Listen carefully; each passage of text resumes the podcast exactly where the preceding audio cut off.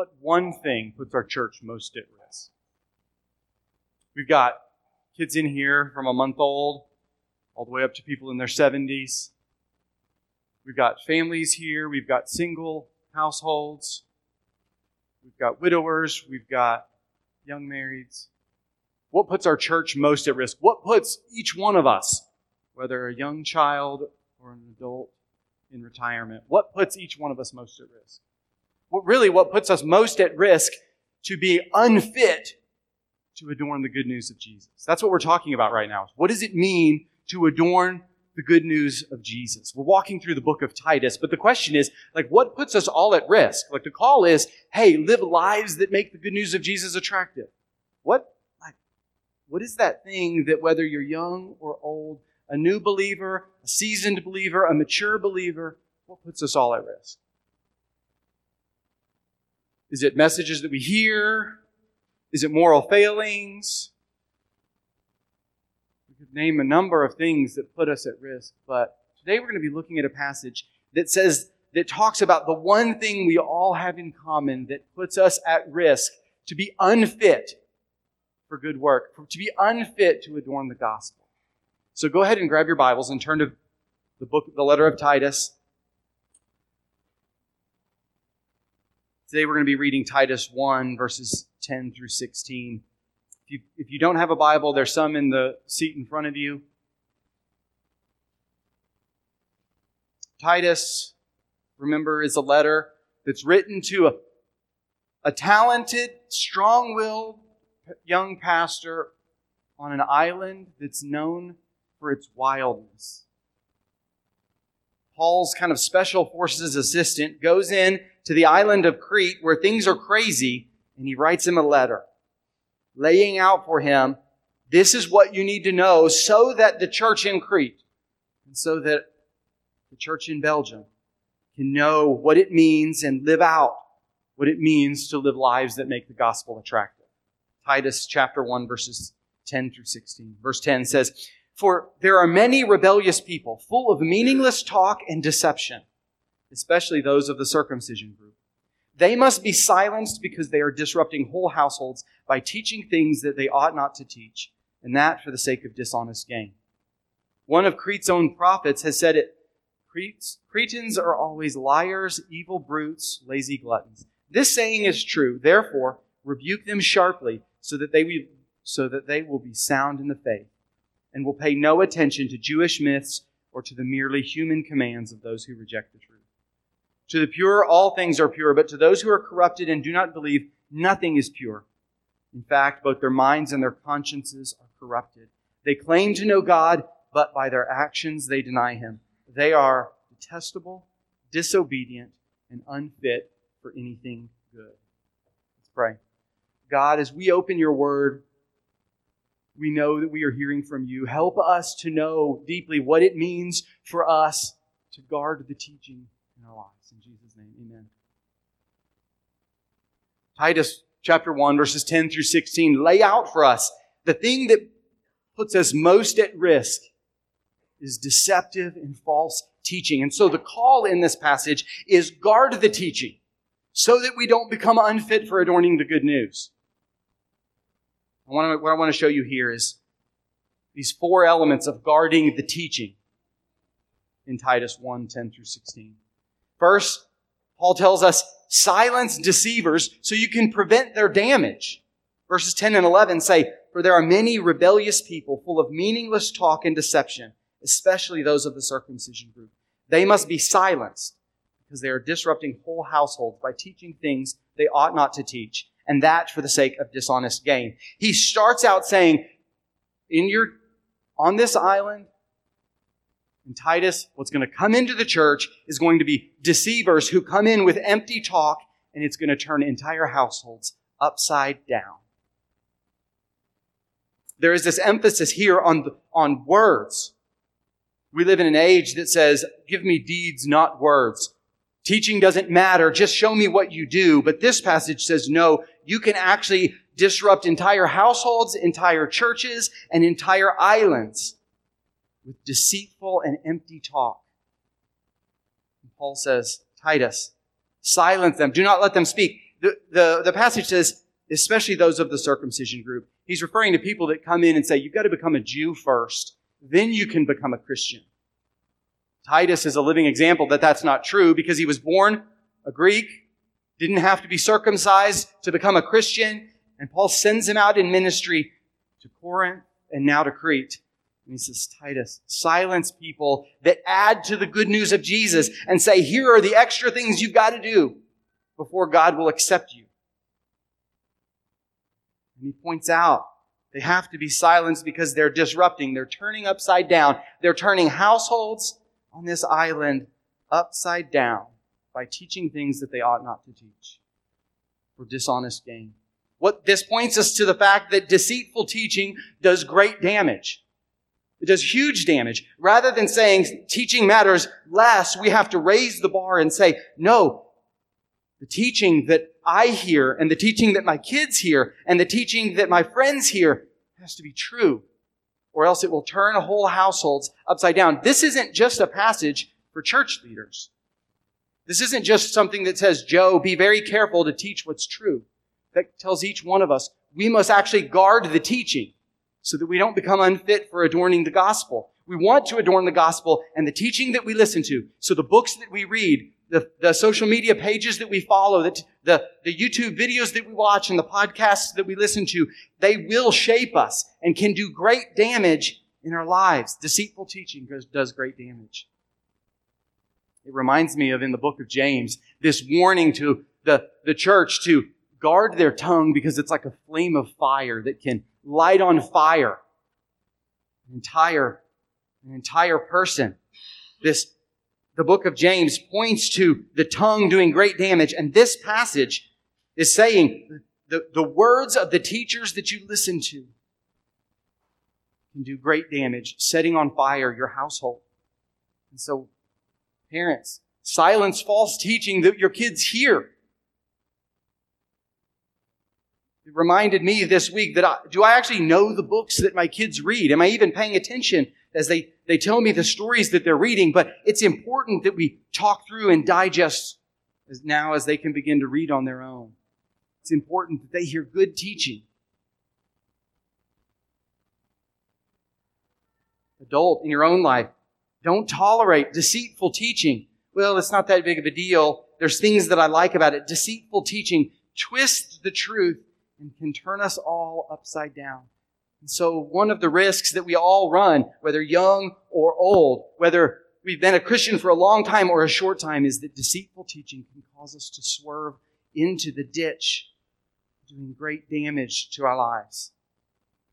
The First step, guarding the teaching, is to silence deceit, deceivers to prevent damage. The second step is to rebuke false teaching to strengthen the faith of those verses 12 through 14 say, One of Crete's own prophets has said it Cretans are always liars, evil brutes, lazy gluttons. This saying is true. Therefore, rebuke them sharply so that they will be sound in the faith. This is this whole this series I've been pointing to the fact that the island of Crete's a wild place. The teaching was all over the place. Their living was wild and all over the place says there were always liars and evil brutes, lazy gluttons. Gluttony in the Bible always runs hand in hand with wild partying. And so he's pointing to the fact that their, their lives are wild and out of control, and he says, rebuke or expose. Rebuke or expose them sharply, like sincerely, quickly. But notice the purpose. We live in an age where people correct one another all the time. They tell us how to, they tell you how to parent and they tell you what choices to make here and what choices to make there. We live in a world that rebukes sharply, but we don't live in a world that does this. Verse 13 says, rebuke them sharply so that they will be sound in the faith. This isn't own the opposition. Point out how wrong they are so that you can win the argument. It's rebuke them sharply because your goal is that they be sound in the faith. Not just because you think that you're right and you want to put them down, but I, you know what? My goal for this false teacher is that they be established. My goal is for their good, not just to prevent damage. And so this passage calls us to hold two things at the same time. We can use the truth to correct, to rebuke, or to expose, while at the same time having the goal of, I want you to be strong. I want you to be strong. I want your life, false teacher, to be true, to not be shaken by the winds that the world brings. Called to hold these two things, using the truth for their good, to strengthen them. I'm reminded of a, a tower in New York City called the Citicorp Tower. And uh, there's a, there was a property in New York City where the developer was able to buy all of the lots except for one of them. And it was owned by a church. And the church said, We will sell you our property if you do not tear down our building. Let us have this building and you can build your high rise building around us, your skyscraper around us. And so what they did is they basically built the building up on a massive kind of cross stilt. And in one little corner is this cathedral church, and the skyscraper is built up around it. Kind of a Seems like a dangerous little Jenga tower, but they, they built it and they use special kinds of structures and special kind of plans to brace it so that the high winds that come in off of the ocean hitting New York City wouldn't knock the building down. And so they, they did this really intricately, building it way up high. And then when the builder built it, he did something that's pretty typical in building a skyscraper, is he used shorter bolts than they would normally use, than the, the building called for. It's usually not that big of a deal because in a normal building, all of these different factors aren't at play. But in this building that's built up on stilts with this kind of cross brace structure with shorter bolts, a college student doing an architecture program did an evaluation of the building and said, wait, if certain winds come in, it's going to knock that skyscraper down just kind of sent a message to the architect. They did some emergency measurements, but the building is already occupied. Businesses and organizations are already using it for their office space. And now a kind of wind that's fairly typical in New York City could knock the entire building down simply because the bolts are now too short. So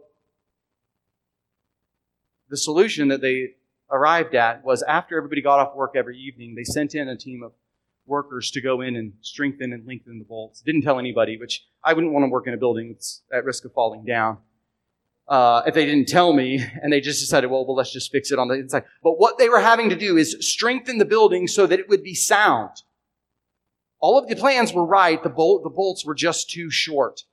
And so what they had to do is go in and strengthen the bolts so that the building would not be knocked down. And that reminds me what this passage is saying. That the rebukes that we're called to and the guarding of the truth that we're called to is like those workers going in and strengthening the bolts saying, we don't want this building to fall down. And so we're going to use the truth to help strengthen the faith of those that oppose.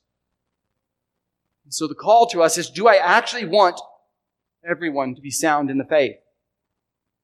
When I hear false teaching and I'm like, oh, do I really care to take the energy in this moment to correct it? Do I really in this moment want to filter out the false teaching? The call is, do we actually want people to be sound in the faith? Then we must rebuke to strengthen them. The third step, guarding the teaching, is to beware corrupting content. Verse 15 says, To the pure all things are pure, but to those who are corrupted and do not believe, nothing is pure. In fact, both their minds and their consciences are corrupted. He's talking about the, the teaching of those that the circumcision group he'd mentioned earlier in the past, or in the passage.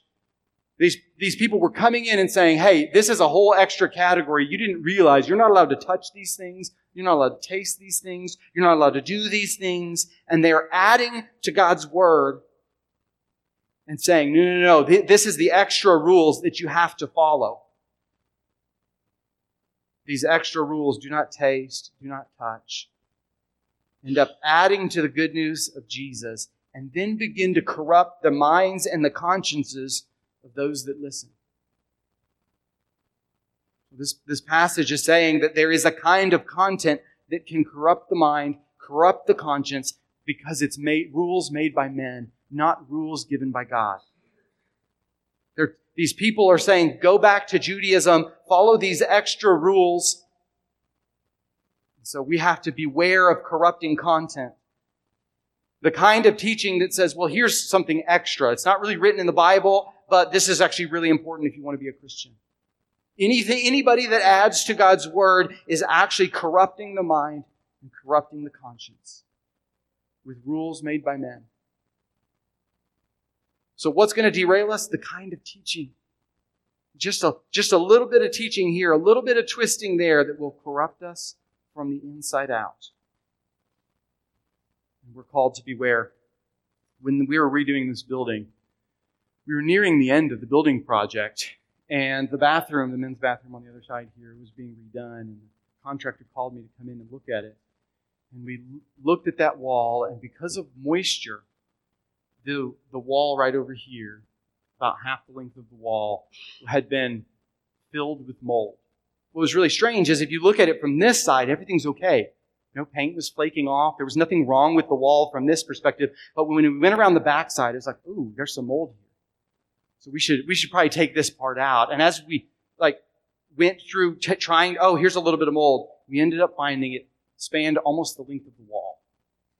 We could have just gone on and said it's not that big of a deal, but the mold had gone through two layers of drywall. It was going through studs. It was spreading along the floor. We had to go in, tear all of it out, clean everything up, and then rebuild the wall. Because if we didn't, then months, years down the road, the entire wall would be rotted. There'd be nothing that we could do with it. It would be corrupted from the inside out. Nobody would know.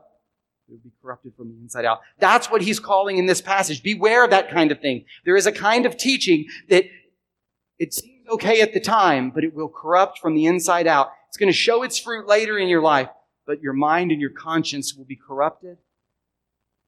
So beware that kind of teaching. And so we must, we must as a church, beware of anything that causes us to turn away. We must actually be aware and know the teaching so that we can know, hey, this is actually adding to God's word.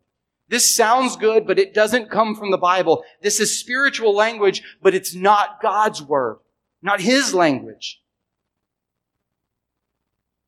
We must beware with our kids. We must beware in our own minds that we're not just taking on spiritual language, but we're actually taking on God's language in God's words, and God's definitions. So the third step in guarding the teaching is to beware the content that corrupts. And the fourth step is to evaluate the teaching so that we can be equipped for good works. Evaluate the teaching so that we're equipped for good works. Verse 16 says, They claim to know God, but by their actions they deny Him. They are detestable, disobedient, and unfit for doing anything good. This passage is a warning to silence false teachers, to guard the teaching. And he says, evaluate the teaching and the lives of the ones that are teaching so that you don't become unfit for doing anything good. These teachers claim to know God. They use spiritual language. They say, look, here's spiritual truth. But their actions deny that they know Him. Their actions deny the power of the gospel in their own lives. And the end result of their teaching is that they are unfit for anything good. So the call to each of us is to evaluate the teaching that we hear, evaluate the lives of the teachers that we listen to, evaluate our own lives so that we don't become like false teachers, unfit for good works. We want to adorn the gospel, but the, the end of false teaching, the end of deception, the end of shading the truth is unfitness for anything good. We started this series in Titus. Thinking, the, the, the theme of the book is living lives that make the gospel attractive. Chapter 2 begins to talk about that. It's easy to begin to think, oh, the, the book of Titus is just going to be about do, do, do, do, do. It doesn't start there. You want to live lives that adorn the gospel? Guard the things that you listen to. Guard the, the people that you listen to. Guard the lives that you live so that you don't be unfit for any good work. so, what's the purpose of teaching? What's the purpose of preaching? What's the purpose of learning in the Christian life? It's so that we can adorn the gospel. It's not separate from it. Central to it. We want to adorn the gospel, and so we guard the teaching, and we believe that it's precious, and we won't listen to lies, and we won't settle for spiritual language. We have to have God's words. This passage is also a warning to each one of us. It's a warning to each one of us because we begin to walk through the passage. Silence deceivers who prevent damage. I think if we each one of us honest, we actually like some of that deception that Satan brings along. We like some of his lies because they make us feel better about ourselves. We like the lies because they make us feel like, well, I can do this on my own. I'm better than everybody else. God doesn't know what he's doing. We prefer the, we're called to rebuke, to strengthen the faith of those that teach false things, but we prefer popularity with other people. And so we won't put ourselves out there correcting in hope of the soundness of their faith. We prefer popularity, and so we won't rock the boat. Instead of being aware of corrupting content, that erodes us from the inside out, corrupting our minds and our consciences, we prefer our own righteousness we feel, well, I'm okay just the way that I am. Instead of evaluating the lives of the teachers we listen to, and instead of evaluating our own lives, we deny Jesus by our works. We're just as bad as the ones that Titus is pointing to. We're the ones that say we know God, but in our lives we actually deny Him.